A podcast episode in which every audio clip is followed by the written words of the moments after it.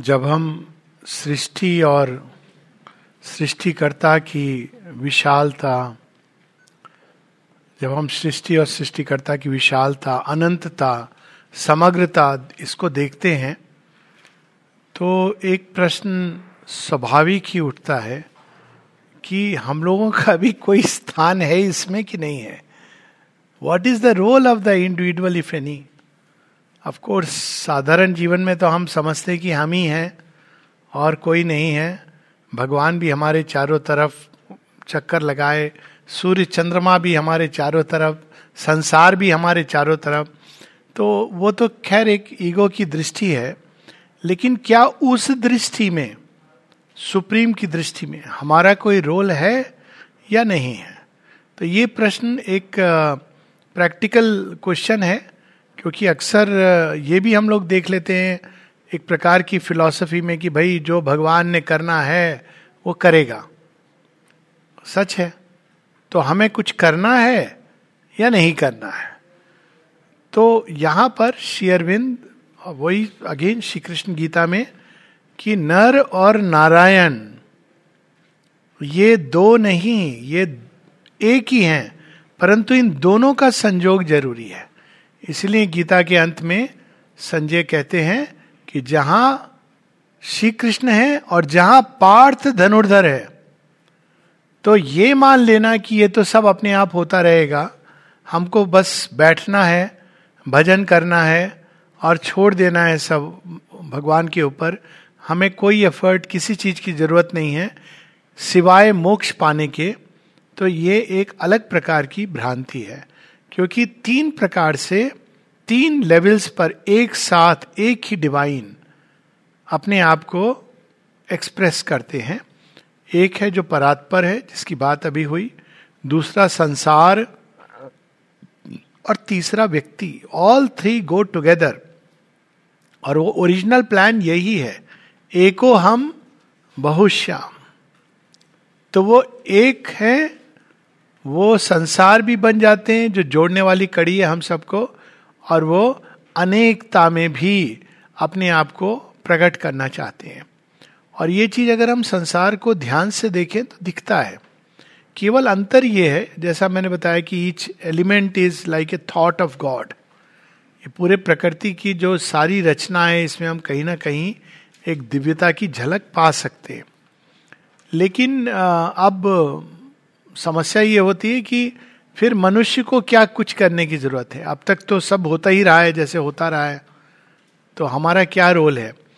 तो conscious individuality यहाँ पे बात सुई आके अटक गई है अब, कि अब तक जो हुआ है, इसमें इंडिविजुअल से कंसल्ट नहीं किया गया।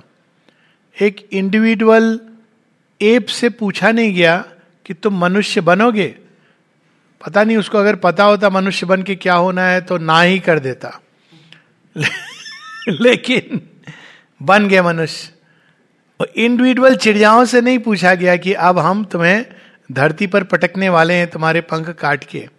लेकिन हम तुम्हें अदम्य वाइटल एनर्जी देंगे। नहीं पूछा गया उनसे। नहीं तो वो शायद कहती है हम उड़ रहे मज़ा आ रहा है। ये कहाँ अब हमको ये हंटर और हंटेड के बीच में डालने वाले हो? तो लेकिन इसके, इन सब के पीछे एक एक होल विजडम है जो काम कर रही है। लेकिन मनुष्य की समस्या ये है कि मनुष्य को कॉन्शियस कोलेबरेटर बनना है। और एक्चुअली देखा जाए तो इस एक शब्द से सारी चीज़ें समझ आ जाती है। और उसका कारण यह है कि हम सबको उस डिवाइन को कॉन्शियसली रिकवर करना है अपनी चेतना में। जिसकी रिकवरी के साथ साथ हम उस उस सचेत रूप से, उस डिवाइन की रिकवरी के साथ साथ हम उनको एक्सप्रेस करें अपनी इंस्ट्रूमेंटेलिटी के माध्यम से। हमारी नेचर इंस्ट्रूमेंट्स जो सारा ये देह है, मन है, प्राण के, उसके माध्यम से मैनिफेस्ट करें। तो man in this sense is a part creator या कोलेबरेटर सहयोग। ये हमको करना है। अब इसीलिए ये सारी जो तैयारी होती है मनुष्य की, ये प्रॉब्लम पशु पक्षियों की नहीं है, कोई तैयारी नहीं होती। नेचर उनको अनकॉन्शियसली तैयार कर रही है अपीवल्स के थ्रू, इसके थ्रू, और अचानक एक दिन उनके अंदर से एक नई ऊर्जा, नई चेतना, नया बॉडी मैनिफेस्ट एक्सप्रेस कर लेता है। लेकिन चूँकि वो अनकॉन्शियस है, उनको इनसे कोई लेना देना नहीं है। मड फ़िश को इससे कोई लेना देना नहीं कि मेरे अंदर से एक टैडपोल और ऐसा जीव निकलेगा जो नदी, पानी और थल जल थल दोनों में रहेगा। उसको नहीं मालूम इस इससे कोई लेना देना नहीं। तो मटपोस की मट फ़िश की जब अच्छे से मड फ़िश होती है जो आ, एक मछली की जाति की है जो एक छोटे से समझिए मिट्टी के पुल में चली गई गंदगी के और वहीं पर वो वो बड़ी विचित्र सी अवस्था में रहती है लगभग मनुष्य जैसी। वो बड़ी तड़पती है उसको वो बड़े जलाशय में नहीं रह सकती। इसलिए उसका नाम है मड फ़िश अब मड फ़िश वहाँ पानी कितना होगा? बहुत कम होगा। अब वो उसमें प्रकृति ने ऐसा बना दिया है, वो वहाँ पे रहती है। लेकिन उसकी समस्या अब ये होती है कि वो बड़े जलाशय में चली जाए, ये भी नहीं उसको संभव है। और वो मड फ़िश में जल भी कम है तो उसी में से उसको ऑक्सीजन ड्रॉ करना है तो बड़ी तड़पती रहती है वो। लगभग मनुष्य की, ना इधर की, ना उधर की। लेकिन ये वो मिसिंग कड़ी होती है, जिसमें से फिर वो एम्फीबियन लाइफ निकलती है। आधा पानी, ये उसके अंदर एक इवोल्यूशनरी अर्ज़ बन करके विस्फोट करती है और उसके शरीर सब कुछ ऐसे शेप होने लगता है कि वो यहाँ भी रह ले, वहाँ भी रह ले तो वो छलांग लगा देती है। तो उसी प्रकार से ऐसे सभी लिंक स्पेसिस के साथ है। अब मनुष्य जिससे गुजरना पड़ता है उसको जिसके लिए हम कई बार भगवान को कोसते हैं, क्योंकि ये दोनों चैप्टर एक दूसरे से जुड़े हुए हैं इटरनल एंड द इंडिविजुअल और दूसरा the divine and the undivine वो ज़्यादातर इसलिए होना पड़ता है क्योंकि हमको तैयार होना है कॉन्शियसली डिवाइन को रिसीव और एक्सप्रेस करने के लिए। अपने आप सब हो जाएगा, ये मछली के लिए ठीक है। अपने आप सब हो जाएगा, ये बंदर के लिए ठीक है। लेकिन मनुष्य के लिए, हालाँकि होगा वही लेकिन मनुष्य के लिए जो उसका उचित धर्म है मानव उचित धर्म, वो प्रयास, अपना आत्म उत्थान it is inbuilt within us तो वहीं पर यह सारी बात आती है कि इंडिविजुअल भी आवश्यक है इटर्नल के लिए, जैसे इटर्नल के बिना तो इंडिविजुअल का अस्तित्व ही नहीं है। तो नारायण के बिना नर एग्जिस्ट नहीं करते, लेकिन नर आवश्यक है नारायण के लिए क्योंकि दोनों को मिलकर ही एक नए संसार की रचना करनी है। नहीं तो फिर क्या पॉइंट ही क्या है? वो तो भगवान तो ऐसी चाँद तारे बना रहा है, ऐसी एक सुपरमेंटल बीइंग या ऐसे बीइंग्स बना देंगे ल्यूमिनस बीइंग्स जो घूम रहे हैं। लेकिन उनको पता नहीं है कि मैं क्या हूँ, कौन हूँ, कैसे हूँ। That is not the idea तो वो कॉन्शियस मैनिफेस्टेशन का जो डिवाइन का है, उस कारण इंडिविजुअल्स आर नेसेसरी और ये इसलिए भी ज़रूरी है क्योंकि बहुत सारी हम लोगों के यहाँ धारणाएँ हैं। जिसमें हम इंडिविजुअल को फिक्शन कह देते हैं। एक पूरा अद्वैत का सोच है, विचार है, जिसमें कहा जाता है कि वास्तव में वस्तुता व्यक्ति की इंडिविजुअल की एक कोई एक्चुअल सत्ता नहीं है। वो एक कंस्ट्रक्शन है, जिसको ईगो का, बुद्धिज्म में भी यही है। समस्या ये होती कि यदि इंडिविजुअल है ही नहीं रियलिटी में तो फिर मुक्त कौन हो रहा है? वो तो है ही हमारे इंडिविजुअलिटी जो फिक्टिशियस इंडिविजुअलिटी है, कहते कि उसको एनल कर दो। एनल करने की भी क्या ज़रूरत है? वो तो हो जाएगी आपकी एनल। मृत्यु के साथ एनल हो जाएगी। There is nothing there was no individual तो एक ऐसी सोच भी है। जो बड़ी विचित्र है। बुद्धिज्म तो और एक कदम आगे चली जाती है। बुद्धिज्म तो ये मानती है कि आपके कर्म और ये सब हिसाब, लेकिन देर इज़ नो इंडिविजुअल और वो थ्योरी बड़ी अद्भुत है। पढ़ो तो बड़ा, थोड़ा मज़ा रोचक भी लगती है। रोचक कर्म सिद्धांत इस तरह से कि एक आदमी पानी में सब बहे जा रहे थे, एक ने पत्थर ऊपर फेंका, वो आगे चला गया, पीछे जो आ रहा है उसके सिर पे पड़ेगा। तो every action as a reaction अब लेकिन ऑन होम बिकॉज़ अगर कोई इंडिविजुअल है ही नहीं तो ये रिएक्शन किसके ऊपर हो रहा है? तो यहीं से हम देखते हैं चार वाक सिद्धांत आता है। ये भी एक फिलॉसफी है इंडियन स्कूल की, कि जी भर के तुम उधार लो, कर्जा लो, वापस कुछ भी नहीं करना, क्योंकि मृत्यु के बाद कोई दूसरा जन्म नहीं है, कोई स्वर्ग नहीं, कोई नरक नहीं। और बहुत लोग हैं इसको मानते हैं, इसीलिए एज ए प्रिंसिपल खैर, उधार तो कभी किसी से नहीं लेना चाहिए, लेकिन दो तो मान के दो कि ये नहीं वापस आएगा। नहीं तो नहीं दो। अगर आप खोने को तैयार नहीं है, मत, बल्कि you start with this promise कि this is not going to come back आया तो बोनस तो मानते हैं लोग इस तरह का, और सच है, अगर इंडिविजुअल नहीं है तो फिर तो सारा खेल खत्म हो गया। योग साधना तप कौन कर रहा है? अगर ये सब इल्यूजन है, वो तो और भी ज़्यादा समस्या होती है, वो बाद में आएगा कॉस्मिक इल्यूजन तो आप किससे मुक्त होने का प्रयास कर रहे हैं? जो है नहीं, ना इंडिविजुअल है, नहीं है। संसार, वो भी एक non existent so called reality है। तो कौन किससे मुक्त होने का प्रयास कर रहा है? फिर जैसे चलने दो, अपने आप चीज़ें क्यों चल रही हैं? प्रैक्टिकल कारण से चल रही हैं। लेकिन बहुत आश्चर्य होता है कि इन चीज़ों को लोग मानते हैं। इन लेक्चर सुनते हैं। अब पता नहीं कैसे, मुझे मालूम नहीं बट एज ए यंगस्टर ये भाव से मुझे बड़ा रिवोल्ट होता था। और मेरी यही समस्या थी। Every time I read the अद्वैतिक विद्यांत सोलह सत्रह साल उम्र हो गई मैं कहता, ये क्या बात है? आप कह रहे हो, आप नॉन रियल हो। तो फिर मैं प्रयास, ये सब क्यों पढ़ रहा हूँ, क्यों ये सब कर रहा हूँ? फिर तो वो व्यक्ति जो पास में जॉइंट पे जाता है पूना में था जो पूना में पढ़े, जानते हैं। वो चरस, गांजा, अफीम कहता है, वो तो बड़ा लॉजिकली बड़ा करेक्ट काम कर रहा है, क्योंकि कुछ है ही नहीं, कोई नहीं है आपके अंदर। ईगो है, वो तो कंस्ट्रक्ट है। ईगो तो एक कंस्ट्रक्ट है। नेक्स्ट लाइफ में सेम आप पर्सनालिटी आपकी थोड़ी होगी तो इट्स ए कंस्ट्रक्ट तो यहाँ श्री अरविंद हमको बताते हैं कि नहीं मिसिंग समथिंग ईगो के पीछे हमारी ट्रू इंडिविजुअलिटी है ईगो केवल एक छाया के रूप में है जो नेचर कंस्ट्रक्ट करती है, वो एक स्केफोल्डिंग है। जैसे इस तरह से हम एग्ज़ाम्पल लें ईगो और ट्रू इंडिविजुअल के साइकिक बीइंग इंट्रोड्यूस उन्होंने कर दिया है वो। लेकिन इस तरह से लेकिन कोई बिल्डिंग बन रही है तो पहले बिल्डिंग कहाँ बनती है? नक्शा बनता है। उसके बाद में वो खड़ा कर दिया जाता है चारों तरफ़ बैरिकेड्स बाँस के इसके लगा करके बैरिकेड्स तो लोग पूछते हैं कि ये बिल्डिंग किसकी बन रही है? तो अभी बनी नहीं है बिल्डिंग लेकिन उसकी बन रही है।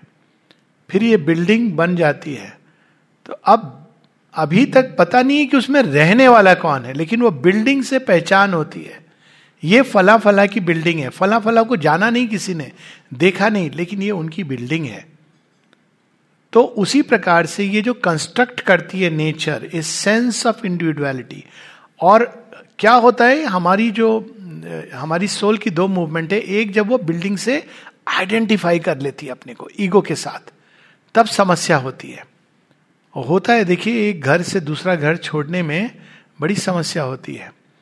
उसमें यादें जुड़ी होती हैं, ईगो देखिए कैसे कंस्ट्रक्टेड होती है क्या क्या जुड़ा होता है। बाद में भी व्यक्ति जा रहा होता, अरे, ये मेरा घर। नहीं है आपका, लेकिन ये मेरा घर। तो इतना अटैच हो जाती है ईगो ईगो कैसे फॉर्म होती है?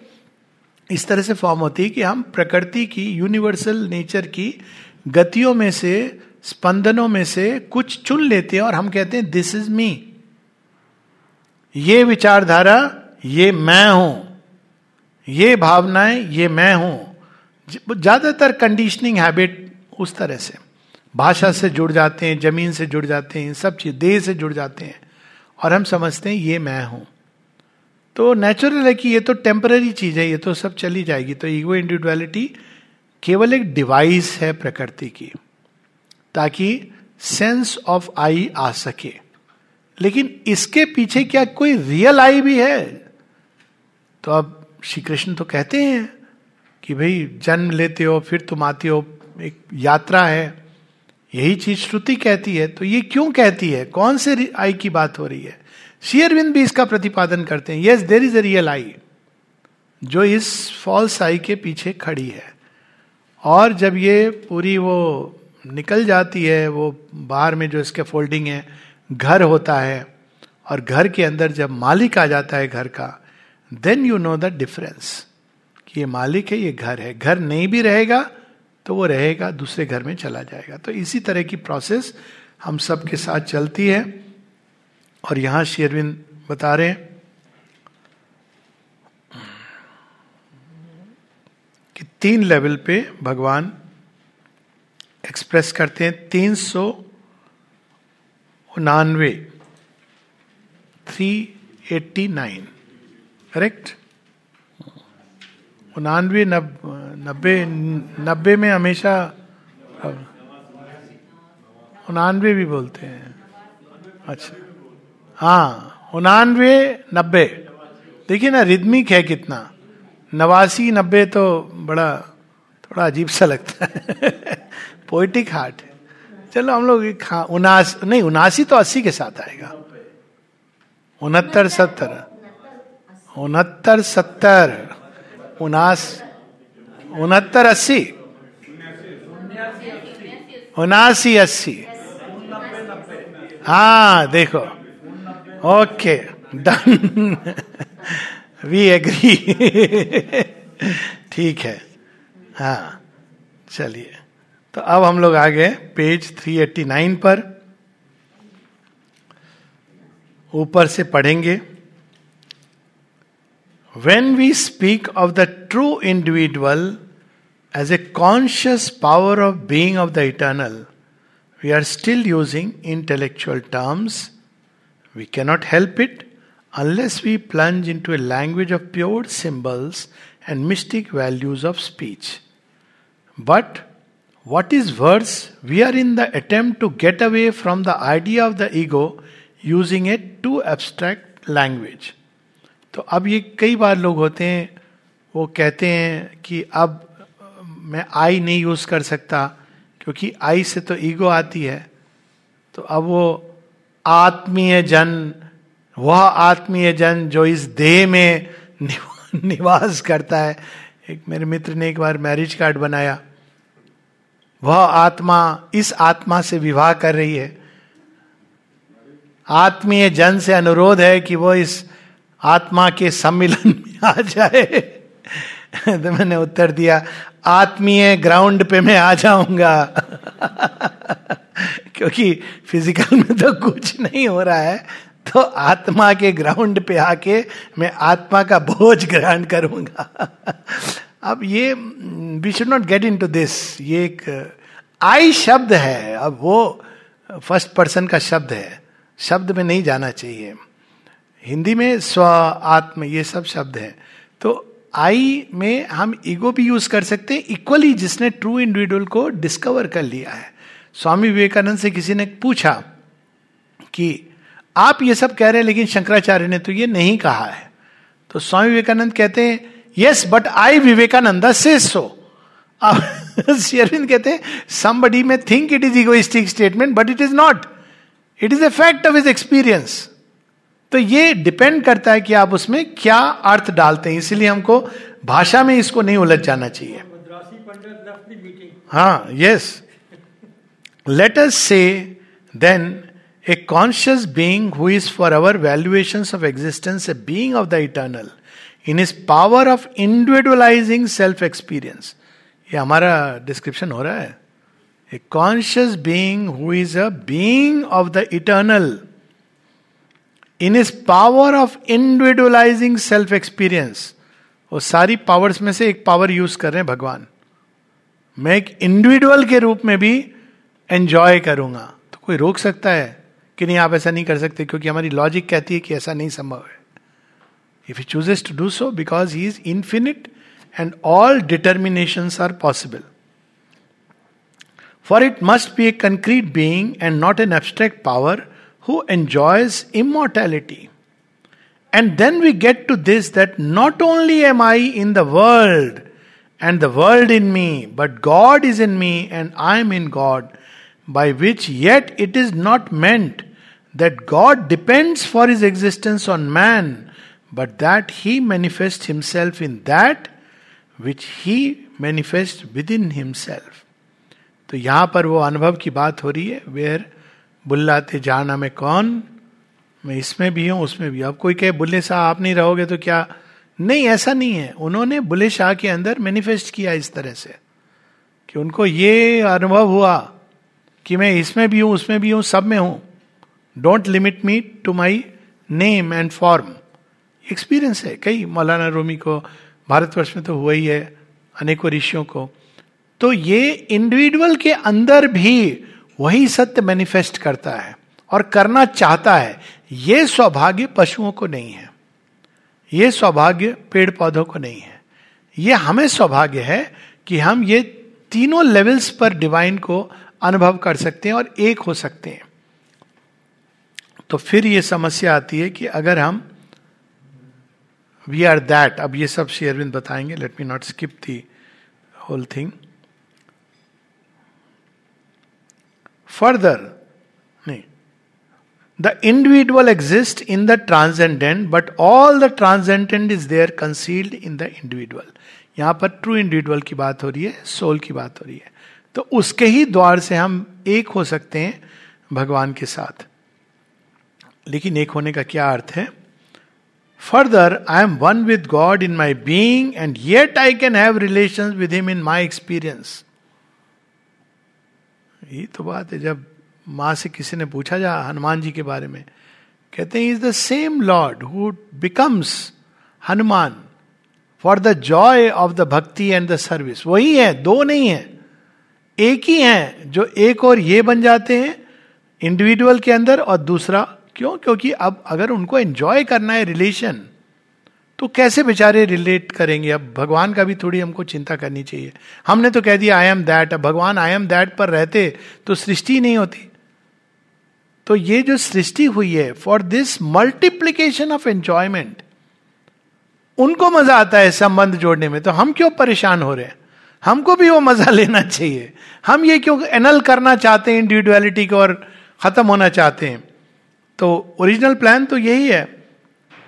And yet I can have relation with him in my experience I the liberated individual can enjoy the divine in his transcendence unified with him and enjoy at the same time the divine in other individuals and in his cosmic being तो ये हम लोगों को सदैव स्मरण रखना है, क्योंकि ये एक भेद अभेद ऐसे सिद्धांत हैं जिसमें अंत में कहा जाता है कि ये टेम्पररी चीज़ है जो फाइनल लिबरेशन होता है, उसमें आप मर्ज होके बैनिश हो जाते हो।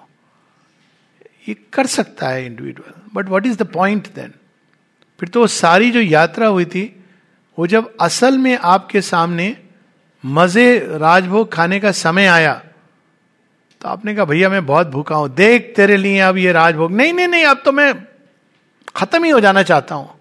I throw myself off the cliff ये क्या एब्जर्डिटी है? और जब आप उससे मर्ज हो जाते हो तो there is no you even to know that you have vanished क्योंकि उसके अंदर तो फिर देर इज़ नथिंग एल्स तो ये पूरा जो बना था, उसको आपने एनल कर दिया। ये नहीं कि वो प्रिवेंट करते हैं करने के लिए। But that is not why the creation was made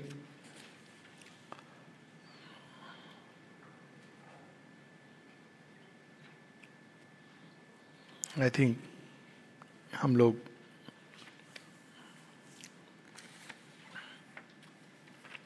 we can go to the next page page four hundred one चार सौ एक we see then that there are three terms of the one existence transcendent, universal, and individual.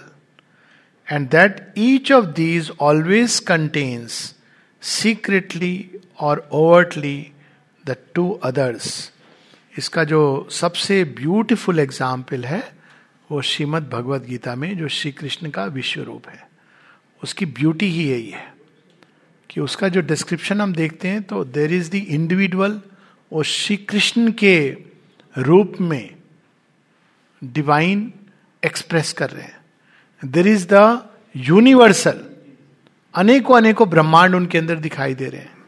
और साथ में master poet describe कर रहे हैं अर्जुन के वर्ड्स में कि वो सब और एस्केप करते जा रहे हैं। उससे भी वो सीमित नहीं है। अनेकों ब्रह्मांड, उससे भी वो सीमित नहीं है। He is escaping on all sides all the three are in one one reality हम लोग, हमारा मन इसको विभक्त करके देखता है।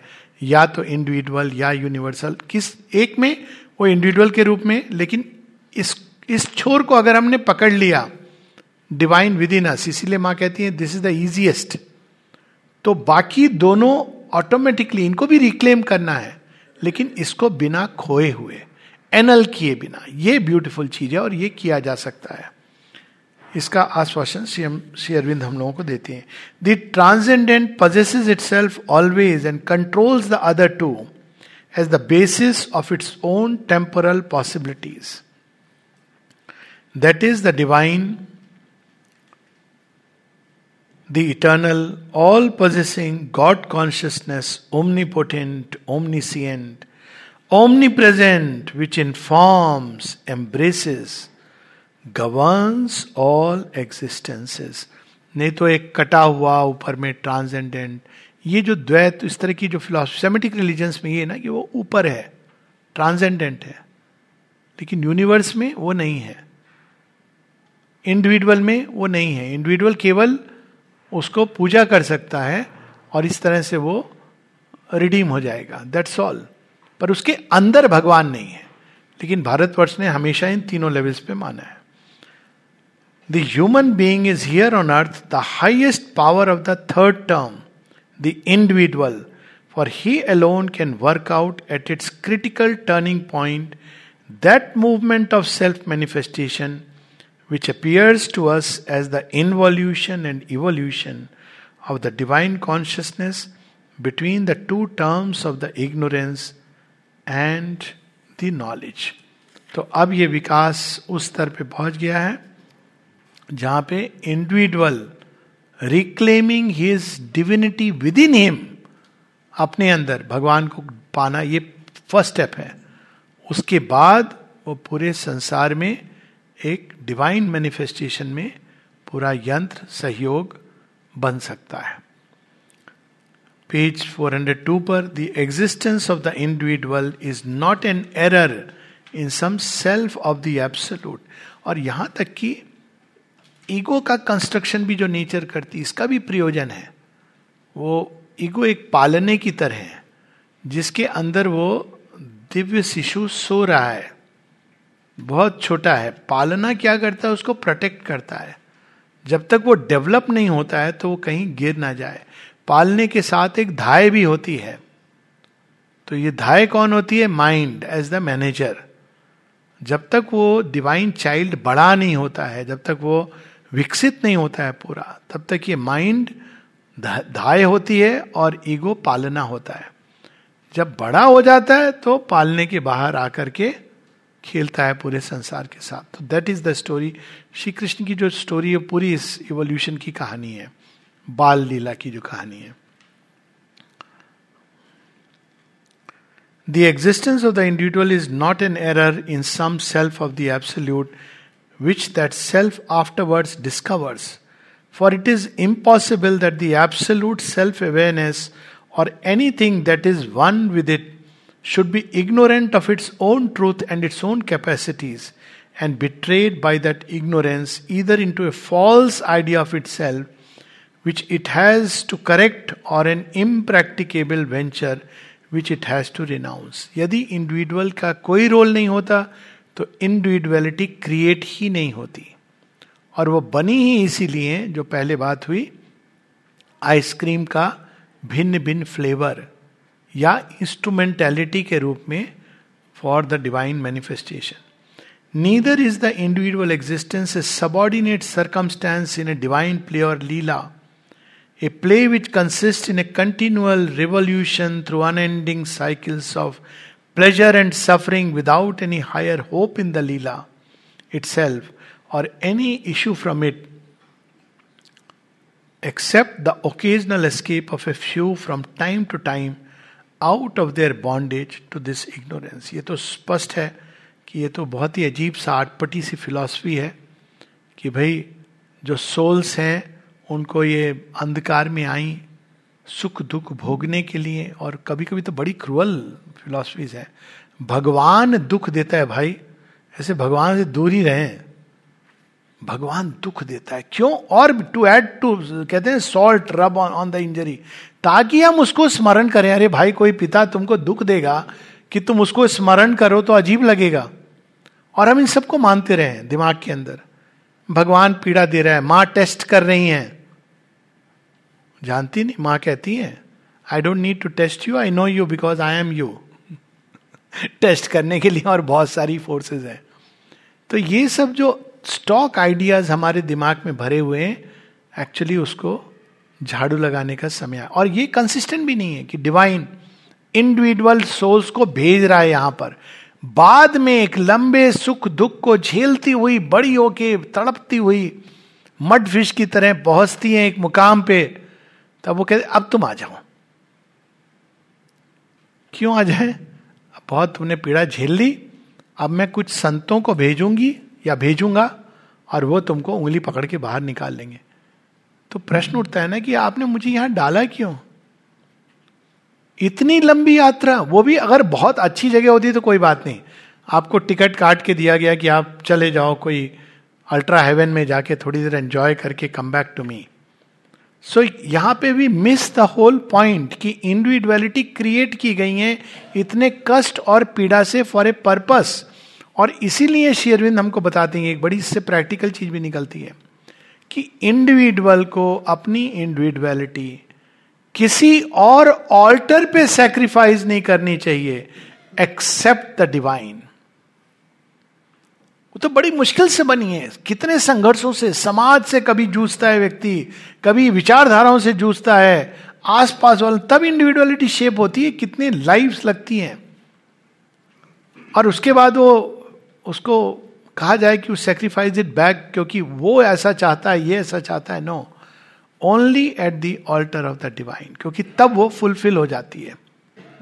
एनल नहीं होती है फुलफिल हो जाती है। तब वो व्यक्ति, ना इसका, ना उसका भगवान का हो करके काम करता है। तो ये सब इस अद्भुत चैप्टर में और इसके बाद वो जो समस्या हम सब रेस करते हैं the divine and the undivine ये समस्या क्यों है? क्योंकि हम लोगों को ये कह दिया गया है ऑल इज़ द डिवाइन तो अब अगर सब कुछ डिवाइन है तो ये अनडिवाइन कहाँ से आ गया? होता भी है, कुछ कि नहीं होता है। तब इसको हम लोग कई तरह से देख सकते हैं, पहले। एक तरीका ये है कि हम अनडिवाइन किस चीज़ को कहते हैं? जो चीज़ हमको एक इमीडिएट कंटेक्स्ट में हम चीज़ों को देख के जज करते हैं। सामने में हमारे कोई चीज़ दिख रही है, हम उसको कहते हैं अनडिवाइन है, जो हमारी कोई डीपर सेंस कहती है, या हमारी थिंकिंग कहती है कि ऐसा नहीं होना चाहिए। तो हम कहते हैं कि वो अनडिवाइन है। क्यों? क्योंकि उसमें सफरिंग है ईविल भी है। कोई चोर आया, घर से सामान चुरा के ले गया, बड़ी मेहनत का था। और वो सारा साफ़ हो गया दो दिन के अंदर। तो हम कहते हैं, ये कैसा ईविल है विकेट लोग हैं। तो हमने क्या देखा? सरफेस पे एक इवेंट देखा और टाइम के एक कालखंड में देखा। अगर हम इस चीज़ को वाइडर उसमें देखते, जहाँ वो पूरा एंड देखते, जिधर ये घटना ले जाएगी तो क्या पता हमने नहीं देखा कि इस इवेंट के कारण उसके जीवन में एक अद्भुत टर्निंग पॉइंट आया। हमने ये नहीं देखा कि वो जिन चीज़ों से चिपका हुआ था, भगवान की प्रेरणा से चोर आके वही ले गया। एवरीथिंग इज़ पॉसिबल तो ये हमारी एक समस्या है अनडिवाइन हम चीज़ों को बाहर से मन के मापदंड वैल्यूएशन पर एथिकल मॉरल इसके वैल्यू पे जज करते हैं।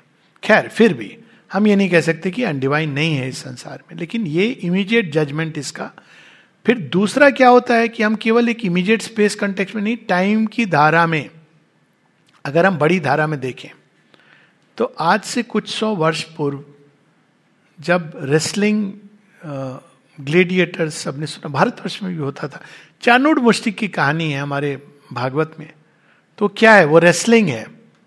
रेसलिंग है ना, वो तो वो तो लड़ाई नहीं हो रही थी, वो रेसलिंग थी, लेकिन वो रेसलिंग कैसी है?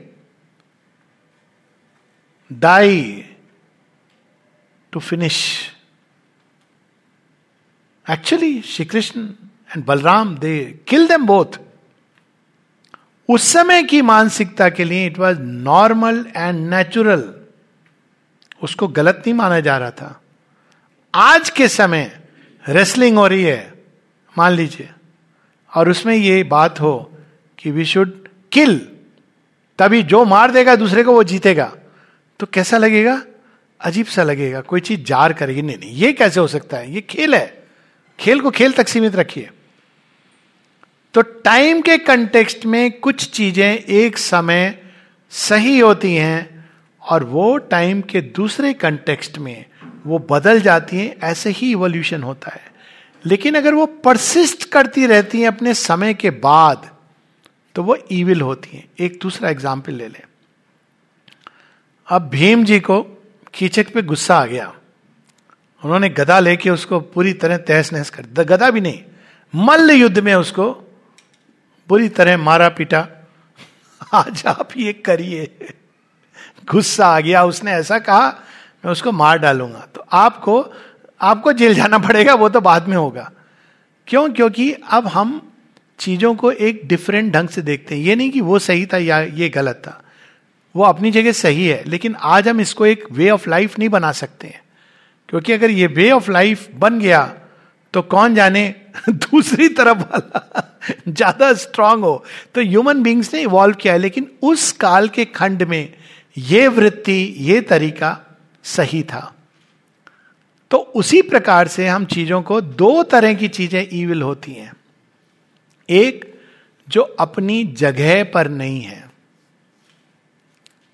जैसे एक मिसिंग पीस होता है पजल का, अपने आप में वो अजीब लगता है। जैसे कोई खंड मूर्ति, उसका एक भाग आपको मिला तो क्या कहेंगे, ये पता नहीं क्या चीज़ पड़ी है, बेमतलब की चीज़ पड़ी है। लेकिन उसी को आपको पता चल गया, ये इस मूर्ति का भाग है तो उसकी वैल्यू चेंज हो जाती है। तो चीज़ें अपनी जगह नहीं हैं, उससे ईविल होती है। दूसरा, जो अपने टाइम में नहीं है. They are either before time और दे आर यूटिलिटीज ओवर तो ऐसी चीज़ें हैं जो अब काल उनको खा जाना चाहता है, हटा देना चाहता है. तो वो ईविल हो जाती एक समय वो सही थी. कई ऐसी चीज़ें हैं. मैं नहीं मतलब इन सब जानते हैं हम सब. अब आज से 500 साल, हज़ार साल पहले देखें, कई चीज़ें हैं जो सही थी. वो आज सही नहीं है।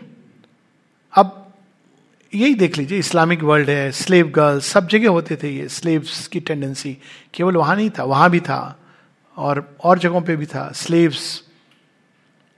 और जगहों पे, पे भी था कि वो राजा थे वो दस दस रानियाँ रखते थे। लेकिन फ़र्क क्या हुआ? अब समय नहीं है क्योंकि मनुष्य विकसित हुआ है।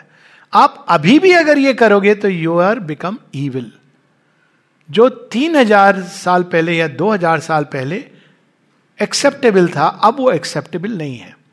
अब देखिए भगवान क्या खेल खेलते हैं। अब ये क्यों वो बनाए? विल कम टू दैट अब जब ये एक्सेप्टेबल नहीं होता है तो वही जो चीज़ एक समय उपयुक्त तकती थी, जब इसको जाना है तो अपने आप अंदर में एक नई प्रेरणा मनुष्यों के अंदर जागृत होती है।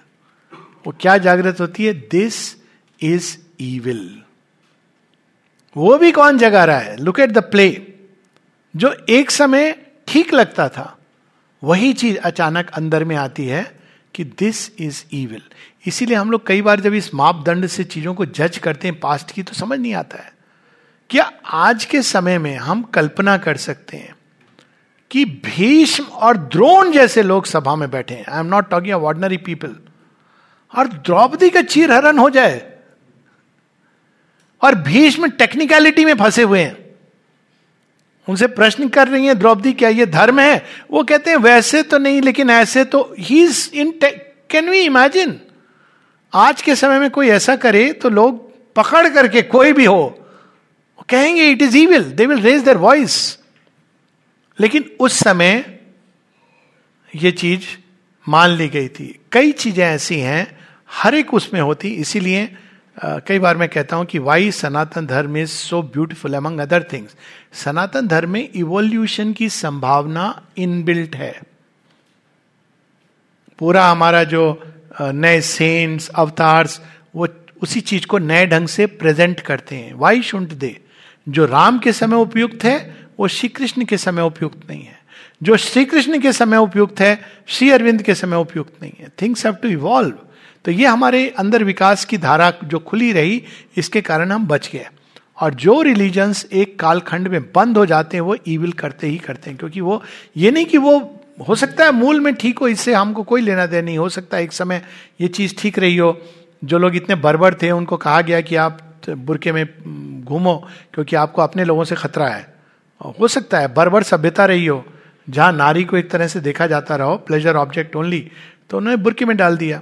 लेकिन अब आज भी अगर आप ये करोगे तो ये तो ये कह रहे हो कि नारी एकदम असक्षम है। आज के समय में अगर इसी चीज़ को करना है तो हम क्या कहेंगे? नारी तो सीख जुडो कराटे। और अच्छे से अगर कोई तेरी ओर नज़र उठाए, गलत ढंग से you should be capable of handling आज हम ये सिखाएँगे। आज हम बुरके में नहीं डालेंगे। बुरने के बुरके के अंदर डालने का मतलब है we have not empowered our women लेकिन उस समय ये सब चीज़ का समय नहीं था। सो दिस इज़ हाउ ये इवोल्यूशन uh, के साथ कुछ चीज़ें पास अवे होनी चाहिए। तो what is evil evil is good in the passing और गुड इन द मेकिंग अब गुड इन द मेकिंग को कैसे समझे? जैसे स्ट्रेंथ प्रारंभ में ब्रूट स्ट्रेंथ होती है। बड़े इसको सुंदर ढंग से कई उसमें अब ब्रूट स्ट्रेंथ का एक एग्ज़ाम्पल ये भी हम लोग ले सकते हैं। प्रारंभ में वो स्ट्रेंथ जैसे अब महाभारत के युद्ध में देर ऐसे योद्धा हैं बड़े स्ट्रांग हैं, लेकिन ब्रूट स्ट्रेंथ है उनके अंदर। वो इनिशियल स्टेजेस है इवोल्यूशन की। वही स्ट्रेंथ धीरे धीरे रिफाइन होती होती सटल सूक्ष्म शक्ति बनती है, वही सॉफ्ट पावर बनती है। और इसका एक सुंदर पिक्चर में इसका उदाहरण है thirty six chambers of Shaolin पता नहीं अब अवेलेबल है कि नहीं। अब उसका एक नया वर्जन बनाया the thirty six chamber that is not the one original जो thirty six chambers of Shaolin जो जब मैं एमबीबीएस कर रहा था कभी सेवेंटीज की बात है लेट सेवेंटीज की। तो बड़ी इंटरेस्टिंग मूवी है। उसमें एक व्यक्ति पिटता है अपने सारे गुंडे, उसको पीट देते हैं। तो उसको मार्शल आर्ट सीखनी है। तो मार्शल आर्ट सीखने के लिए वो जा, उसको पता है कि यहाँ पे मार्शल आर्ट सिखाई जाती है। तो ढूंढ ढांड के किसी को वहाँ चला जाता है, कहता है, मुझे मार्शल आर्ट सिखाओ। तो वो कहता है कि ठीक है यू कैन कम बड़ी मुश्किल के बाद तो उसको वो कहता है ये ढोना, वो करना, दो पानी से भरे बर्तन लेके वो चल रहा है, ऐसे से। तो उसको तो मारना है, उनको गुंडों को पीटना है। वो कहता है, इसमें तो मेरी उम्र गुजर जाएगी। नहीं नहीं, मुझे I want to learn fast तो कहते यहाँ पे तुमको ये मार्शल आर्ट नहीं, ये तो प्रिपरेशन है तो वो चुपचाप छुप के दूसरे, तीसरे पे जाता है, वहाँ भी उसको प्रिपरेशन ही है। तो किसे पूछता है कि भाई ये अल्ट उसका एक गाइड भी है, कहता है, ये फाइनली कहाँ सिखाते हैं? कहता है, थर्टी सिक्स चेम्बर पे, थर्टी थर्टी फिफ्थ चेम्बर पे। तो वो कहता है कि मैं वहाँ चला जाऊँगा। तो उसके गाइड कहते हैं डोंट ट्राई दैट तो वो लेकिन एक दिन स्निक इन करके चला जाता है। वहाँ क्या देखता है, सब आराम से वहाँ पर पढ़ रहे हैं। अपना मंत्रोच्चारण कर रहे हैं, एक बूढ़ा व्यक्ति बैठा है, आसपास सब ध्यान मग्न है। तो कहता है, यहाँ पे मुझे सिखाएँगे? वो बड़ा अच्छा पर आ गया है वो by default by this thing तो इतने में वो दिखाते हैं कि वो जो बूढ़ा वृद्ध व्यक्ति है, वो अचानक आँखें खोलता है। इसको देखता है। और वो केवल ऐसे करता है। और वो गिरता हुआ वापस ग्राउंड फ्लोर पे आता है। अब वो क्या है? वो शक्ति का एक ऐसा रूप है जिसकी हम कल्पना नहीं कर सकते। श्री अरविंद माता जी के जीवन में यह है, इस तरह की। एक बहुत सारी ऐसी स्टोरी अब श्री अरविंद को देखिए, शक्ति का सूक्ष्मतम रूप एक कमरे से वो पूरे वर्ल्ड वार को डायरेक्ट कर रहे हैं। ये है डिवाइन स्ट्रेंथ जब वो लिखते हैं पत्र में मृणालिनी देवी को कि I know I have the strength to uplift this fallen race वो कौन सी शक्ति है? तो लेकिन प्रारंभ सीधा वो शक्ति मैनिफेस्ट नहीं कर सकती है। प्रारंभ होगी क्रूड फॉर्म से। और धीरे धीरे धीरे वो रिफाइन होती हुई विकास के द्वारा इवोल्यूशन के द्वारा लाइफ आफ्टर लाइफ वो हार्ड पावर सॉफ्ट पावर बनेगी। Soft power divine power god like power बनेगी। God like power divine power बनेगी। तो ये इसका इवोल्यूशन है। तो ईविल को हमको it is sometimes a good in the making thorns are sometimes rose आने का अनाउंसमेंट कि इसमें गुलाब खिलने वाला है, कांटे आ गए हैं, सुरक्षा कवच के रूप में। तो और sometimes it is good in the passing एक चीज़ जो एक समय सही थी, उचित थी, अब आप उसको, असमय इसको लाने की चेष्टा करते हैं तो वो ईविल हो जाता है। तो ये सारी चीज़ें, हालाँकि फिर भी एक अंतिम प्रश्न रहता है, क्योंकि अब शेयरविंद कहते हैं कि जो मूल डिफरेंस है दोनों में the difference between divine and undivine is a question of the page 404 पे the distinction four hundred four the distinction between the divine and the undivine life paragraph शुरू हो रहा है। is in fact identical with the root distinction between a life of knowledge lived in self awareness and in the power of the light and a life of ignorance. At any rate, it so presents itself in a world that is slowly and with difficulty evolving out of an original inconscience. जब श्री राम पेड़ के पीछों से, पीछे से तीर चलाते हैं वाली पर इसमें एक डिवाइन एक्शन है। सेल्फ नॉलेज में किया गया है। जब वाली युद्ध करता है सुग्रीव से, वो भी बड़ा स्ट्रांग है। वो एक इग्नोरेंस की लाइफ है। तो वो पूछता है श्री राम से कि ये आपने क्यों किया? आप तो धर्म के प्रतिनिधि हो। लेकिन आपने सुग्रीव को तो प्रिय बना दिया, मुझे वैरी क्यों बनाया? मम वैरी सुग्रीव प्यारा। ये क्यों आपने किया? तब वहाँ श्री राम बहुत सुंदर है पढ़ने योग्य धर्म का सूक्ष्म स्वरूप बताते हैं। उसमें एक चीज़ ये बताते हैं, आज तक तू अपने जीवन को अधर्म से जीता आया, आज तुझे बड़ा धर्म याद आ गया अचानक।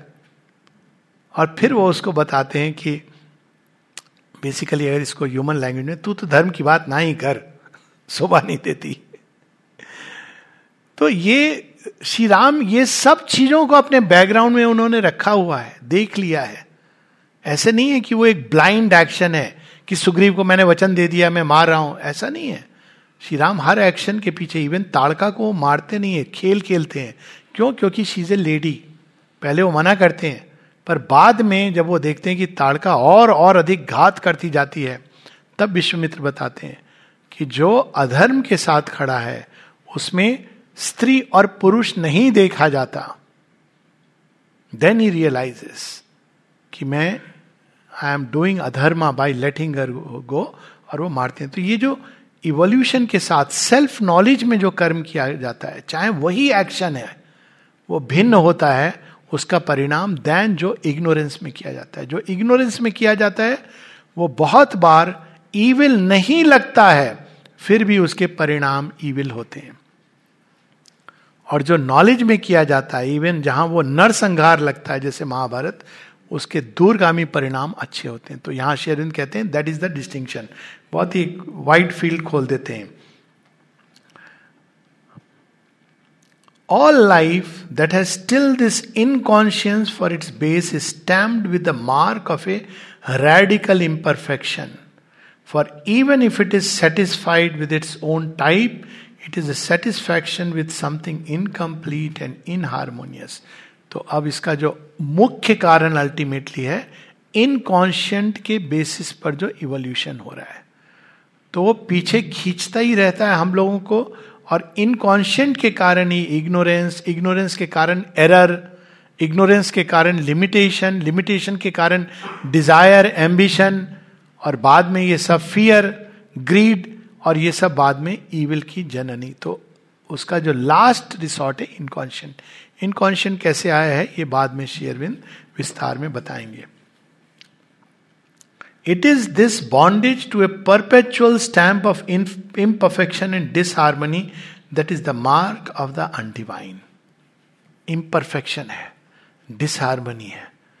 तो वो छटपटा रहा है, क्या करूँ? इसके लिए और और ईविल करता जा रहा है, क्योंकि वो इग्नोरेंस में है। वो एक मिदास टच वाली कहानी है। वो और करता जा रहा है, और करता, जब तक वो अपनी बेटी को ही सोने में बदल नहीं देता है। अब तब वो रियलाइज़ करता है कि मैंने क्या किया। A divine life On the contrary even if progressing from the little to the more would be at each stage luminous harmonious in its principle and detail it would be a secure ground upon which freedom and perfection could naturally flower or grow towards their highest stature, refined and expand into their most subtle opulence. So basically, ये सब चीजें हमको एक evolutionary axis पर देखनी है अगर हम विकास क्रम को ले आए पिक्चर में तो एवरीथिंग इज़ सेल्फ एक्सप्लेन्ड और अगर स्टैटिक देखें फ्रीज फ्रेम तो लगेगा कि ये तो बहुत बड़ा पाप हो रहा है। और हो रहा है उस समय के मापदंड से। लेकिन जब हम ये देखेंगे कि इस पाप के माध्यम से कैसे गुड तैयार किया जा रहा है, अगर आप बीज से पूछो कि भाई, जब बीज से पूछो, तुझे कैसा लग रहा है? ज़मीन के कोई रिपोर्टर पहुँच जाए पूछे, सर, कैसा लग रहा आपको ज़मीन में दबके? तो वो तो यही कहेगा, किस मूर्ख ने मुझे कितना क्रूअल है मेरा पिता? पिता कौन है? उसका वृक्ष है, जिसने तोड़ के मुझे यहाँ पर डाल दिया। डिनायल पिता का नाम मत लेना। Don't take the name of the divine थोड़ी देर बाद उसका जो बाहर का शेल पिघलता है फिर पूछते, सर, अब कैसा लग रहा है? अब तुम फिर से आगे जले पर नमक डालने कम से कम मेरा जो हार्ड शेल था प्रोटेक्ट कर रहा था। अब तो मैं ओवर सेंसिटिव हो गया हूँ, हर व्यक्ति की पीड़ा। अब तो मेरा अंदर का रॉ मटेरियल निकल गया है। फिर थोड़े समय के बाद आता, सर, अब कैसा लग रहा है? अब जो नई गवर्नमेंट आई है, उसने कुछ किया आपके लिए? गवर्नमेंट तो जानती भी नहीं कि यहाँ दबा हूँ उल्टा, मैं तो नीचे की तरफ़ जा रहा हूँ। मुझे प्रॉमिस किया गया था कि ऊपर जाओगे। क्यों? रूट्स जा रहे हैं ना नीचे। मैं तो नीचे की तरफ़ जा रहा हूँ, उल्टा हो रहा है मेरे साथ खेल। अच्छा सर, हो सकता है भगवान से गलती हो गई हो। थोड़े समय बाद, जब वो निकलता प्रकाश के प्रति, और तब पहुँच जाता, तब नहीं पहुँचेंगे रिपोर्टर। मज़ा नहीं आएगा ना, सेंसेशन नहीं होगा। कि सर, अब कैसा लग रहा है? हाँ सही हुआ, जो कुछ हुआ। Their steps and stages to reach here चूँकि मेरा हार्ट क्रस्ट पिघला, इसलिए मेरी संभावनाएँ निकली। चूँकि मेरे रूट्स फर्मली एस्टेब्लिश्ड हैं ग्राउंड में, इसलिए आज मैं फर्मली खड़ा हो सकता हूँ, हवा के थपेड़े सह सकता हूँ। और चूँकि मैंने इतने दिन प्रतीक्षा की है अंधकार में धीरे धीरे इसलिए प्रकाश का आज मैं बड़ा लुत्फ उठा रहा हूँ, आनंद ले रहा हूँ। तो ये एक हमारी, ये इग्नोरेंस के कारण हम इन चीज़ों को नहीं समझ पाते। इसीलिए हम हर चीज़ को हड़बड़ हड़बड़ सरफेस पर देखा, इसके पास तो गाड़ी, उसकी साड़ी, मेरी साड़ी से सफ़ेद कैसे? ले आओ, सुपर साबुन और कर लो सफ़ेद। तो ये सोल्यूशन नहीं है, एक नई कॉस्टली साड़ी खरीद लूँ। सफ़ेद साड़ी का तो खैर जमाना ही चला गया, केवल पिक्चरों में जो घोस्ट वुमेन होती है, वो पहनती है। पता नहीं क्यों, ये मुझे आज तक नहीं समझ आया, श्वेत रंग इतना अच्छा है। उसको ये डरावना रूप देने का किस विकृत मनुष्य का काम है? काला रंग पहनाओ, ये भी मुझे लगता है कोई कॉन्स्पिरेसी है, क्योंकि काला रंग एक प्रकार के लोग पहनते हैं। अरे, काले रंग में दिखा दो भूत को। आप सफ़ेद रंग में क्यों दिखा रहे हो? सफ़ेद रंग देखने से प्रणाम करने का दिल करता है। है ना? हम तो श्वेत कलर से देवताओं को एसोसिएट करते हैं। Anyways that's a different story altogether पर ये मेन चीज़ है कि हम चीज़ों को एक बड़े सीमित उससे, इसलिए हम प्रवृत्त होते हैं, वह सब कुछ करने को, हमको प्रतीक्षा करनी नहीं आती। एक बड़ी सुंदर पोयम है आई थिंक मिल्टन की है, जो अंधे थे। They too serve who wait. उसमें कहते हैं कि अंधे अंधे हो गए थे ना? कहते मैं क्या करूँ आपके लिए? मुझे नहीं समझ में आता है। फिर कहते लेकिन एक बात से मुझे आश्वासन है मैं प्रतीक्षा कर रहा हूँ यह भी आपकी सेवा है। मेरे पास आपको देने को कुछ नहीं है, क्योंकि मेरी आँखें चली गई हैं तो मैं क्या लिखूं और क्या पढ़ूं? लेकिन फिर भी मैं प्रतीक्षारत हूँ, ये भी आपकी सेवा है। तो ये एक भाव, लेकिन ईविल क्या होता है? नहीं नहीं, अभी मुझे चाहिए। तो कहाँ से आता है? इग्नोरेंस से लिमिटेशन से स्मॉलनेस से। रूट उसका वही है। इग्नोरेंस कहाँ से आ रहा है? इनकॉन्शियंट में जो बीज बोया है, वो धीरे धीरे यात्रा कर रहा है। So this is the logic अब इसी में। शेयरविंद सारे इसके इफ्स एंड बट्स ले लेते हैं। कुछ भी छोड़ते नहीं अंत में।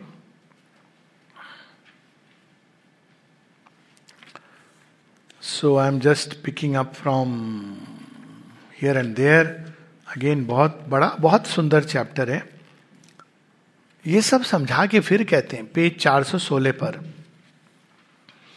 कई लोग ये भी कह देते हैं कि भाई, भगवान क्या करे? मनुष्य ने, भगवान ने तो सब अच्छा बनाया था जी। मनुष्य ने गड़बड़ कर दिया। तो इसका मतलब क्या हुआ? भगवान की पावर एब्सोल्यूट नहीं है। यहाँ श्री अरविंद इस प्रश्न को उठाते हैं, page 416 Once we admit a divine government of the universe we must conclude that the power to govern is complete and absolute For otherwise, we are obliged to support that a being and consciousness, infinite and absolute, has a knowledge and will limited in their control of things or hampered in their power of working. तो शेयरविंद ये नहीं कहते हैं buck stops with man Buck stops where it started last responsibility evil की शेयरविंद एकमात्र ऐसे हैं जो वापस डिवाइन पर लाते हैं। लेकिन वहाँ पे वो ईविल ट्रांसफॉर्म हो जाता है इन इट सीक्रेट गुड पांडवों के जीवन में भी। It changes into secret good यही माता जी जी बताती सुपर माइंड के अंदर evil changes into it secret good लेकिन ओवर माइंड उसके नीचे। ये विजन नहीं है। इसीलिए जो इस लेवल पे देखते हैं, वो संसार को गुड और ईविल में सेपरेट कर देते हैं। एक पावर जो गुड कराती है, ओहर मस्त, दूसरी जो ईविल कराती है, एक जो दैवी शक्ति, एक जो शैतानी शक्ति है। लेकिन सुपर माइंड में वो रिकनसाइल हो जाती है। तो इसलिए सुपर माइंड की आवश्यकता है। To discover and recover the secret good in creation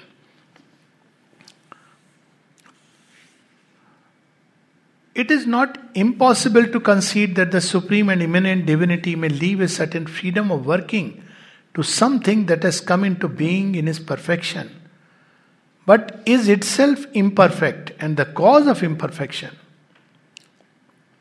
कुछ पंक्तियां नीचे but none of these things are independent of its with a capital I own existence, nature, and consciousness, And none of them can act except in its presence and by its sanction or allowance.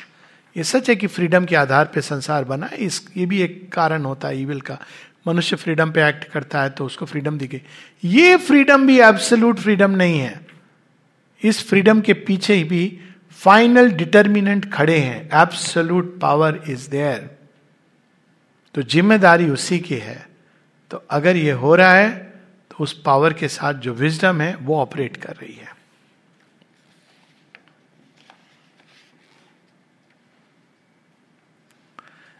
Page 419 as with the cause the ignorance so too so is it with the consequences of the ignorance all this that seems to us incapacity weakness impotence limitation of power our wills hampered struggle and fettered labor takes from the point of view of the divine in his self workings the aspect of a just limitation of an omniscient power by the free will of that power. वो जानबूझ के स्वयं को सीमित करती है फिर धीरे धीरे वो क्योंकि वो उसका एक कारण तो ये है कि वो सीमा क्यों करनी पड़ती है इवोल्यूशन में? क्योंकि रेडी नहीं है वो पूरी, अब बच्चा होता है, जन्म लेता है। जन्म लेते ही वो आँख नहीं खोल सकता है। कहा जाता है कि 21 दिन तक, कम से कम 10 दिन तक डॉक्टर हूँ, ये क्यों कहूँ कि कहा जाता है। नहीं एक्सपोज करना चाहिए बाहर, क्योंकि वो ब्राइट लाइट को अगर देखने लगेगा तो उसकी बॉडी आँखें तैयार नहीं है। तो वो इम्प्रिजनमेंट नहीं है। वो सेल्फ इम्पोज रेस्ट्रिक्शन है। तो उसी प्रकार से वो अपने को लिमिट करता है धीरे धीरे इस लिमिट को बढ़ाता जाता है और बढ़ाता जाता है जब तक हम लिमिटलेस के साथ एक नहीं हो जाते। So again it is a progressive process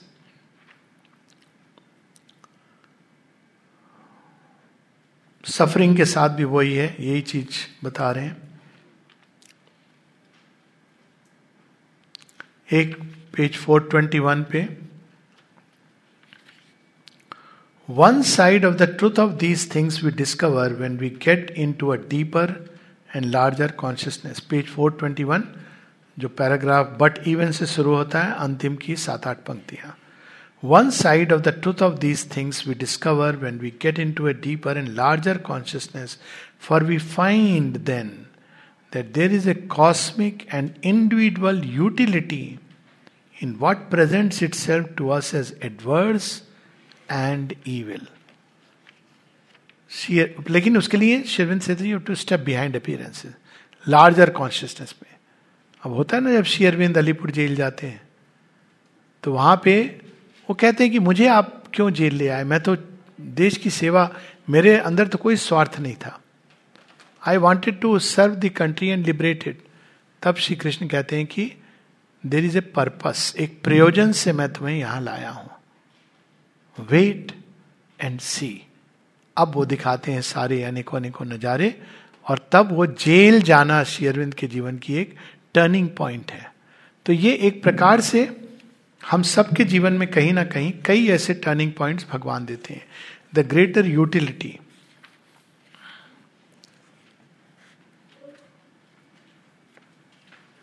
page 426 अब अंतिम क्वेश्चन कि ठीक है सर, ये सब अच्छी बात है, लेकिन ये सब आपने किया, हमसे पूछा भी। कहीं सहमति तो ले लेते, इसमें ट्रेनिंग ग्राउंड में भेज रहा हूँ। अब सावित्री में तो इसका आंसर बड़े सुंदर ढंग से नारद कहते हैं don't blame you took the plunge souls ने देखा अदरनेस ऑफ़ सेल्फ अरे, वो बड़ा अट्रैक्टिव लग रहा है। बड़ा मज़ा आएगा। चला जाए। यहाँ तो बोर हो गए। रोज वननेस वननेस वननेस डिलाइट थोड़ा बंजी जंपिंग की जाए ओरिजिनल बंजी जंपिंग तो बस उन्होंने इतना पूछा भगवान से, डोर आप पकड़े रहोगे ना? यस भगवान ने कहा, पकड़े नहीं रहूँगा, मैं भी तेरे साथ बंजी जंपिंग करूँगा। तो वहाँ ये डिसीज़न हुआ था कि बंजी जंपिंग साथ साथ करेंगे अपन। और वो डोर भी पकड़े, वहाँ बांधी हुई है, उन्होंने कूटा, वो ज़्यादा नहीं जा सकते आप। और वो भी नीचे प्लंज कर रहे हर किसी के साथ, ये सारी इंडिविजुअलिटी की ये अद्भुत बात हो गई। Then it is justified we have chosen for this great adventure और यही अंतर होता है। एक व्यक्ति सुबह पाँच बजे से, वो ट्रेनिंग ग्राउंड में आई नो सम क्रिकेटर जो बेचारे मतलब इंडिया के लिए खेले, वो कैसे वो सुबह पाँच बजे से ट्रेनिंग पिताजी उनके उठा के चलो। अब उस समय बड़ा वो छह साल का बच्चा कि मुझे कहाँ ले जा रहे हैं?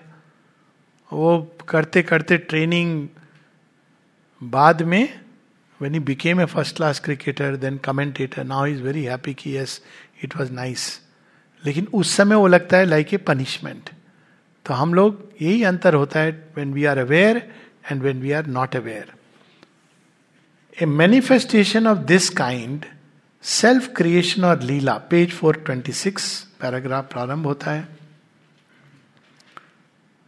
A manifestation of this kind self creation और lila would not seem justifiable if it were imposed on the unwilling creature but it will be evident that the ascent of the embodied spirit must be there already और Prakriti cannot act without the ascent of the Purusha हम नहीं जानते कि हमारी soul ने ये चुनाव क्यों किया है।